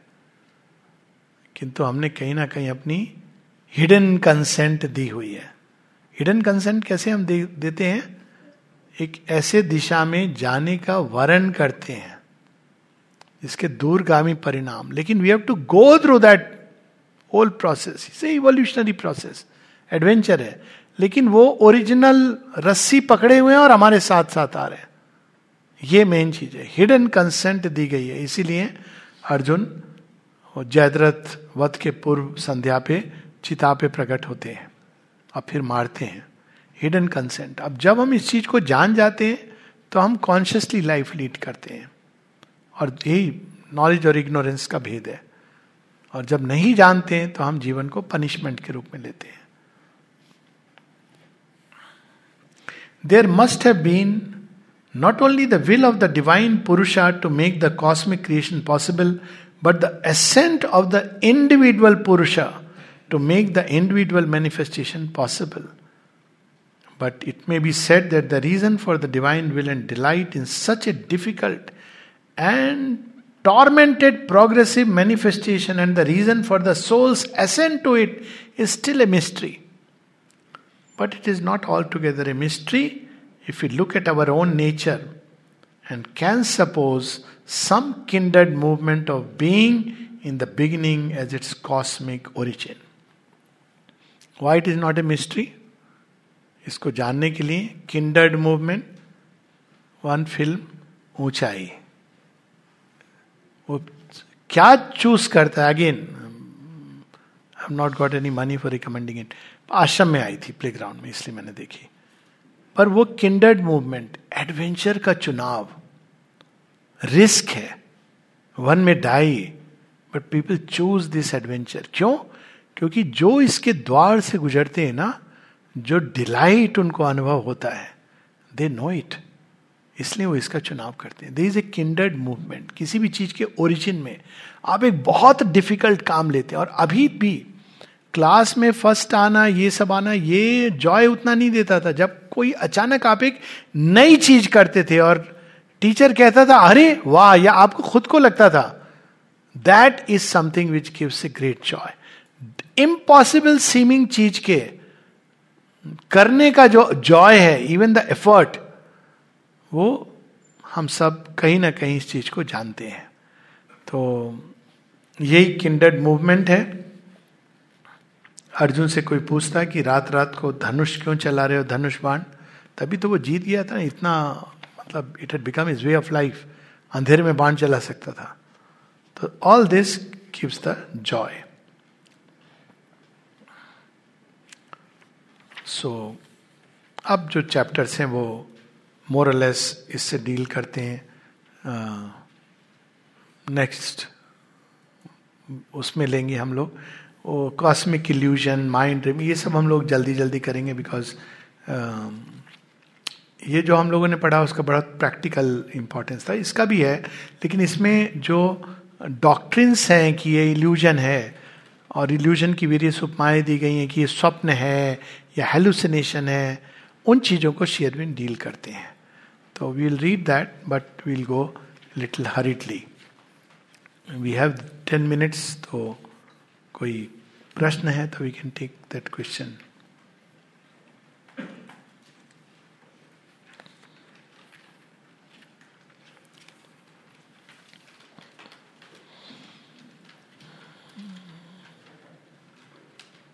हाँ प्लीज़ हाँ बैठे जो हम उपनिषद में पढ़ते हैं क्या तुम इसको तुम उसको जान गए जिसे कोई जानना आवश्यक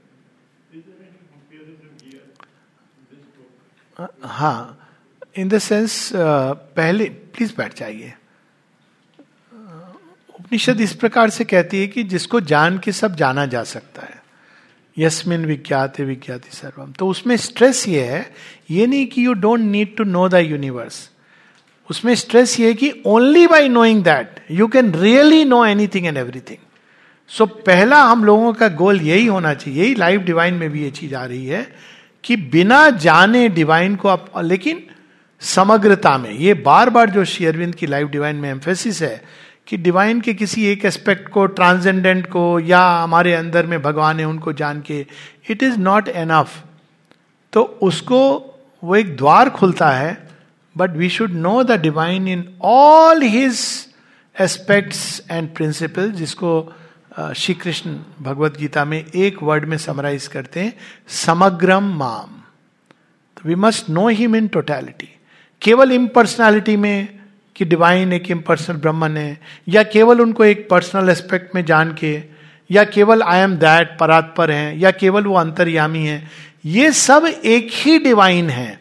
लेकिन वो भिन्न भिन्न रूप से अपने को मैनिफेस्ट करते हैं। भिन्न भिन्न रूप से तो समझ आता है, लेकिन साइमल्टेनियसली और ये साइमल्टेनिटी क्यों है? क्योंकि ये काल के पहले की बात है। तो वो साइमल्टेनियसली ट्रांसजेंडेंट भी है यूनिवर्स तो उसको जान करके ही हम कोई भी चीज़ जान सकते हैं इंक्लूडिंग वाटर वो एक एग्ज़ाम्पल दिया जाता है कि वाई बच्चों से पूछा जाए कि वाटर कैसे बनता है तो प्रोसेस बता देंगे हाइड्रोजन और ऑक्सीजन के मिलने से। लेकिन हाइड्रोजन और ऑक्सीजन के मिलने से एग्जैक्टली exactly इस प्रॉपर्टी वाला सब्सटेंस कैसे प्रकट होता है? और प्रोसेसेस बता देंगे। बट द क्वेश्चन रिमेन्स तो ये प्रोसेसेस इस एंड रिज़ल्ट को क्यों ले जाती हैं? तो that's where we are reading इसीलिए वो जो नॉलेज है, जहाँ सब जाना जा सकता है that is the supermind actually कि उसको जाने बिना हम पूरी सृष्टि को नहीं समझ पाएँगे। हम एक एस्पेक्ट को समझेंगे, एक को नहीं समझेंगे। तो इन दैट सेंस उपनिषदों का ये aspect very much is there in Shri Aurobindo की टीचिंग सो तो बेसिक बेस है। हाँ। उसमें? हाँ उसके बीच में भी है और ये एक अन्य जगह जहाँ मैंने पढ़ा था, वो सनत सुजात में भी है। हाँ वो नारद और सनत कुमार के बीच में। तो वो examples we need not go into हाँ। हाँ बिल्कुल बिल्कुल।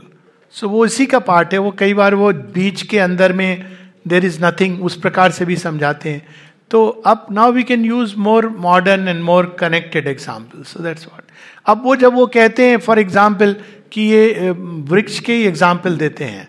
तो अंत में वो कहते हैं सीड तो कहते हैं सीड के अंदर तो स्प्लिट करता है। तो कहता है नथिंग तो तो वो बताते हैं दैट इज़ द पावर अब वो ultimately he is pointing toward the determinant कौन सी चीज़ जो डिटर्मिनेंट करती है, वो दिख नहीं रही है।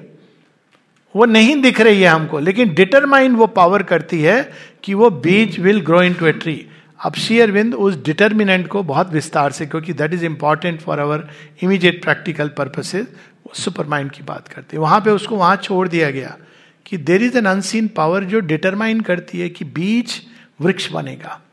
तो इस तरह के उन्होंने कई एग्जाम्पल्स अब एग्जाम्पल्स में कुछ एक में त्रुटि भी होती है, जैसे, या उनको जैसे समझा जाए। फॉर इंस्टेंस एक अनियन पील का एग्ज़ाम्पल दिया। आजकल ये बहुत चल रहा है लेटेस्ट इन द मार्केट कि अनियन पील की तरह layers of personality at the end there is nothing so it is use to say कि there is no वस्तुता reality of the individual but शेयरविंद इसको चैलेंज कर रहे हैं, कि देर इज़ समथिंग तो वो is based on the experience और and it is makes logical sense क्योंकि अगर कुछ है ही नहीं तो किसी भी चीज़ की कोई पॉइंट नहीं है। किसी एफर्ट का कोई पॉइंट नहीं है। क्रिएशन का कोई पॉइंट नहीं है। एस्केप बिकम्स मीनिंगलेस नहीं किया गया। एग्जैक्टली exactly, वही बात हम लोग कल कर रहे थे। नहीं किया गया है। और वहीं पर सारी समस्या होती है। एटलीस्ट मेरी ये समस्या थी। मैंने सारे उपनिषद, चारों वेद घर में पढ़े थे और सब जो जो पॉसिबल था what I could lay my hands on I read but I felt कि ये तो मिसिंग पॉइंट है। शंकराचार्य को भी पढ़ा, ये सब एमबीबीएस के समय यही सब कर रहे थे। तो ये लगता था कि ये बना फिर क्यों है? पर नहीं है। दैट्स वेरी ट्रू वो एम्फेसिस नहीं है। इंडिविजुअल एज ए पॉइंट ये पहली बार हम देखते हैं कि गीता में ये थोड़ा इवोल्यूशन हो गया है। हिंट करते हैं श्री कृष्ण। हाँ।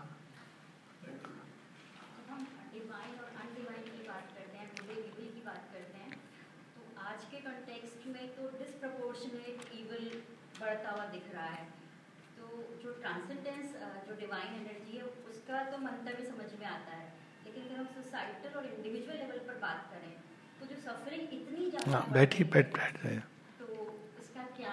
अरे, इसका तो बड़ा सिंपल है। सफरिंग कब बहुत ज़्यादा बढ़ती है? जब लेबर पेन्स के बाद एक नया बच्चा जन्म लेने वाला होता है। आज के समय में केवल ईविल नहीं बढ़ा है, बड़ी इंटरेस्टिंग चीज़ है। आज के समय में दोनों एक्सट्रीम्स पे पहुँच गए हैं। जहाँ गुड है, वो भी बड़े एक्सट्रीम लेवल पे जाकर के ऐसी ऐसी चीज़ें जिसको हम कल्पना नहीं कर सकते जो हो रहा है। तो दोनों चीज़ें बढ़ रही हैं। ये माँ ने सब ही किया हुआ है। उन्होंने कहा है good will become better and evil will become worse क्यों? क्योंकि उसकी अंतिम परिणति it is the last battle as it is called और इसको माँ ने बड़े विस्तार से समझाया वो एक्सेलरेटेड इवोल्यूशन वो जो कहते हैं ना कि आपको दस जन्म में होना था, एक लाइफ में कॉम्प्रेस करके दिया जा रहा है क्रैश कोर्स तो इसलिए है और इसका एक जो फ़ायदा हो रहा है अंतिम, ये that also we should know क्योंकि जब छोटी छोटी डोज में ईविल दिया जाता है ना तो व्यक्ति को पता नहीं चलता है। वो समझता है कि ठीक है, चलेगा। जब वो एकदम विकट रूप में सामने आ जाता है देन ही रियलाइजेस कि have to make a choice अब मेरे पास विकल्प बचा नहीं है। तो वो इंटेंसिफाई होके मनुष्य के सामने लाया जा रहा है, ताकि we make a decisive choice और ये इतना सरल भी नहीं है कि जो दिख रहा है वो इविल जो है, वो इतने डिसेप्टिव ढंग से आज के समय में काम कर रहा है, क्योंकि वो फॉल्सुड है। और माँ कहती before dying falsehood rises in its full swing उसका लास्ट पॉइंट है। लास्ट में रावण आता है। पहले भी आ सकता था। सब जाके अंत में कहता है, मेरे से लड़ो। और उसकी जो फिर माया आती है, अनेकों प्रकार की, कभी आकाश में जा रहा है, कभी यहाँ जा रहा है कहा उसने अमृत कुंभ छिपाया है? मही रावण को बुला रहा है। The is the last battle he is no ordinary योद्धा तो ये before dying falsehood rises to its full swing लेकिन हैविंग सेट दैट मेरा अपना जो असेसमेंट इम्पर्सनली डिटैच होके, कि अगर ईविल का सबसे भयंकर प्रकोप था तो वो आज नहीं है। It is in the nineteen fifteen to nineteen fifty. आप देखिए कौन कौन से असुर बैठे थे। इंपीरियलिज्म माओइस्ट कम्युनिज्म अभी तो घेटोज और पॉकेट्स में है। नरसंहार कर रहा था, लोग पूजा कर रहे थे। आप करते हैं, लेकिन माओ के पुजारी हैं, पर कम है। अब दिख गया ना कई लोगों को। उसी समय इंपीरियलिज्म कम्युनिज्म तीसरा असुर था। मेटीरियलिस्टिक साइंस जिसने डिक्लेयर कर दिया था to speak about God was पिछड़ा हुआ आदमी है, ये भारतवर्ष में ऐसी बातें करते हैं। इंडिया वॉज़ लाइंग लो जो रेजिस्ट कर सके, जिसके पास वो धर्म था, ज्ञान था, प्रताप था रेजिस्ट करना। Fascism and Nazism not the way it is understood today but in its original sense Hitler Stalin Mussolini लड़ मतलब हंस रहे थे। रावण मेघनाथ और कुंभकर्ण की तरह पकड़ लिया हमने दुनिया को। इंडिया आना चाहते थे। Even a idealist like Subhash Bose was going and shaking hands वो जो समय था जब फैमिन हो रहा था जब इतनी भयंकर नरसंहार हो रहे थे डिवीज़न हो रहा था एक्सट्रीम पर आ, मतलब कितने मिलियन वो किसकी सेंडलर्स लिस्ट जो मूवी आई थी। मतलब एक एक दिन में पचास हज़ार एक लाख कैसे मारे जा रहे थे वो लोग? पूछा जा रहा था लेडी से कि तुम्हारे हस्बैंड को मारू या बच्चे को मारू? You make a choice you make a choice this child that child इतने करुणा, हिटलर की करुणा क्या थी? इनको गैस चेंबर में मार देते हैं। करुणा। कम सफ़र करेंगे राधर देन शूटिंग देम तो उसमें अगर हम कंपेयर करें तो 56 जो supramental manifestation the world is becoming progressively better आज हम आवाज़ उठा सकते हैं। आज ही के समय 30 साल 40 साल पूर्व की बात है। यही ऑडियंस होती 50 साल पूर्व की या शायद 40 साल की। इसमें sorry to say majority man होते। और औरतें घर में खाना बना रही होती। Is it true not true आज साथ बैठ के हम सुन रहे हैं। This is the new age Gargi की तरह आप प्रश्न कर सकते हो। Fifty years back it was impossible और कई ऐसे लेवल्स पर काम हो रहा है। There are many markers that the world is becoming better but evil गया नहीं है। बड़े डिसेप्टिव ढंग से आ रहा है। और कुछ एक वर्ड्स मैंने यूज़ भी किए हैं। लिबरल थॉट बन के इंटॉलरेंट आ रहा है। तो अभी जो लोग शब्दों में उलझ जाते हैं ना they get fooled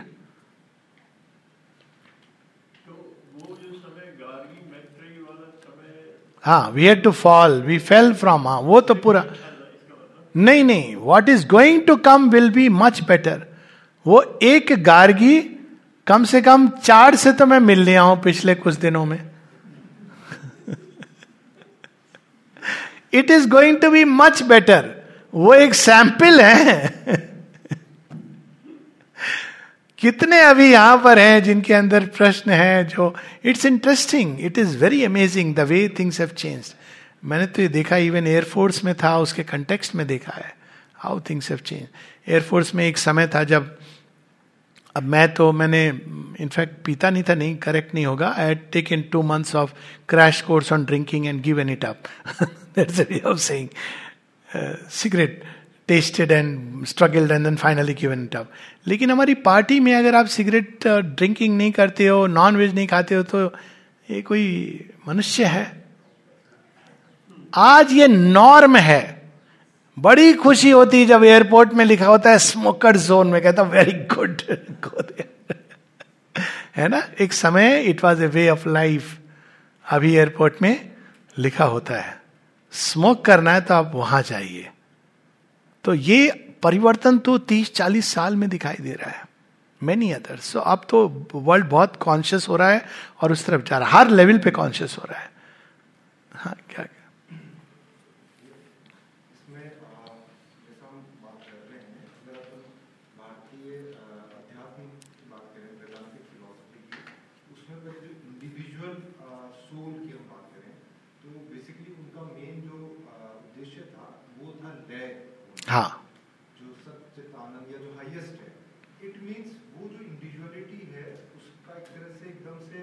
more anal कर दी गई। ट्रू हाँ। It is possible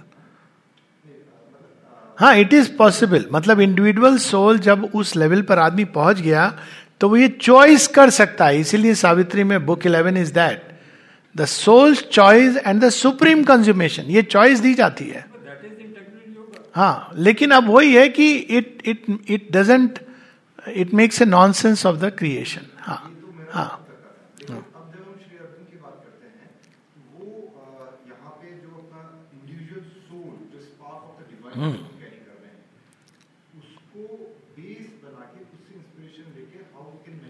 So now it seeks divine fulfillment in the individual and in the cosmos. Annulment की जगह फुलफिलमेंट हाँ this is the difference not to lose oneself into the divine perfection but to fulfil एक line सही है to fulfil God in man is man's manhood और वास्तव में ये वेदांतिक फिलॉसफी से ही शुरू हुआ उसके पहले जो वैदिक काल है, ये नहीं था। अगर आप ध्यान से देखो तो जो ओरिजिनल आर्य सभ्यता के बीज है, वहाँ एनलमेंट की बात नहीं है। इसीलिए श्री कृष्ण कहते हैं कि the yoga is lost and I am giving it back उसमें तो ये बात है कि ऋषि क्या एस्पायर करते थे? तेजस्वी माधि वो क्या है पूरा? हाँ वो मा विद्विषा महे they are aspiring for tej. They are aspiring for power for wisdom for knowledge for strength enlightenment की बात ही कहाँ कर रहे हैं? Cows of plenty horses bulls तो वो फुलफिलमेंट की तरफ़ जा रहा था वो योग. वेदांत ने क्या किया कि उसने ओवर सिंप्लीफाई करने में, उसने वेदों में ये लाइफ और स्पिरिचुअल लाइफ और मेटेरियल लाइफ जुड़ी हुई है. इसीलिए if you go back to the Vedas उसमें कर्म कांड ज्ञान कांड तो कर्म कांड हम अपने जीवन को कैसे जिए? तो वो पूरा धर्म का कंसेप्ट लेकिन वेदांत ने क्या किया? उसने कर्म कांड वो एक इंटेलेक्चुअल स्टेटमेंट ऑफ़ ट्रूथ का एक्सपीरियंस वॉज़ लॉस्ट तो उन्होंने कहा, ये सब ज़रूरी नहीं लेट्स गेट द एसेंस अब एसेंस में क्या हुआ? Vedanta went into slowly not immediately Isha Upanishad में नहीं दिखता है केन उपनिषद में हिंट है धीरे धीरे टुवर्ड्स अदर वर्ल्डलीनेस क्योंकि अब एसेंस तो हर चीज़ का डिवाइन है। तो अब आप इसको अगर लॉजिकली सब चीज़ का एसेंस डिवाइन है let's go back to the divine फिर वो और बाद में धीरे धीरे coming down the ages that became like a goal but in the Vedic age it was never the goal तो पूरे एकदम पहला कमांड ही था करदम ऋषि को है। Progeny that was a command हाँ।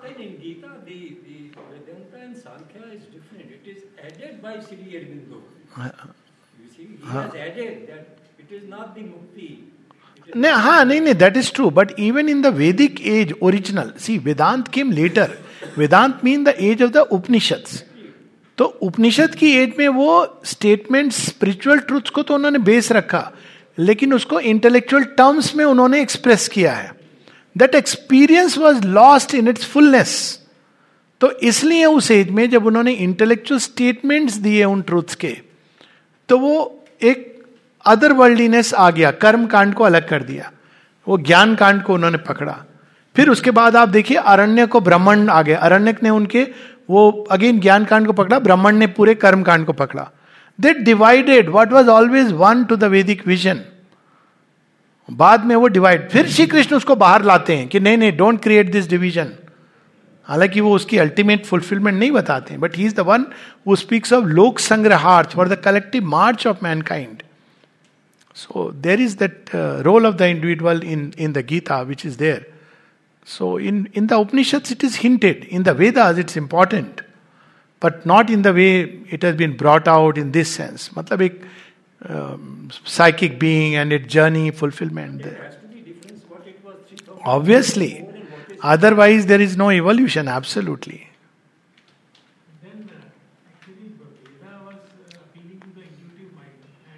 Yes. Yes exactly क्योंकि वो जो फ़र्स्ट बताते ना टाइपल एज ऑफ़ ह्यूमैनिटी है।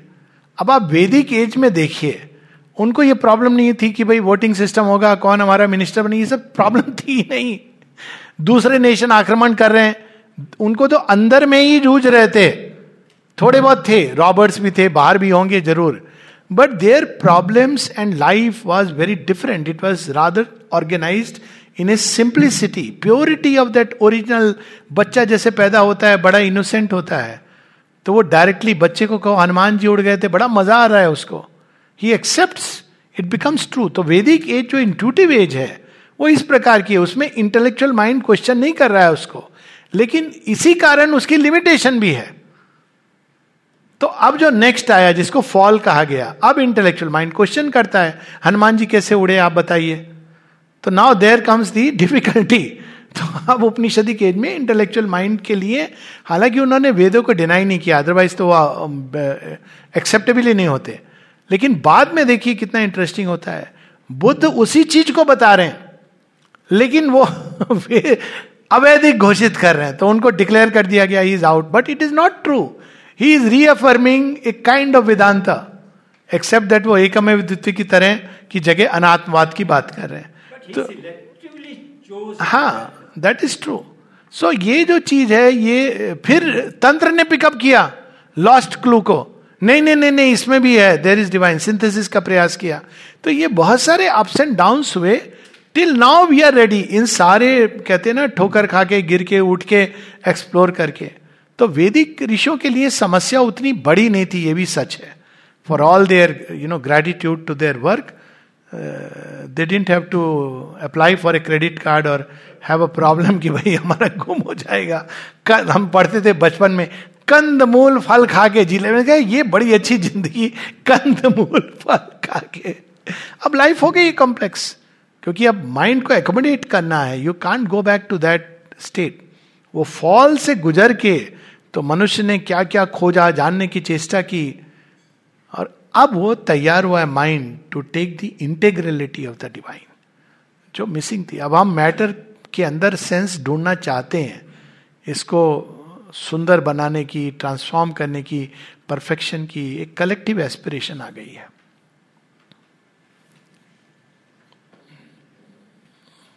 Okay thank you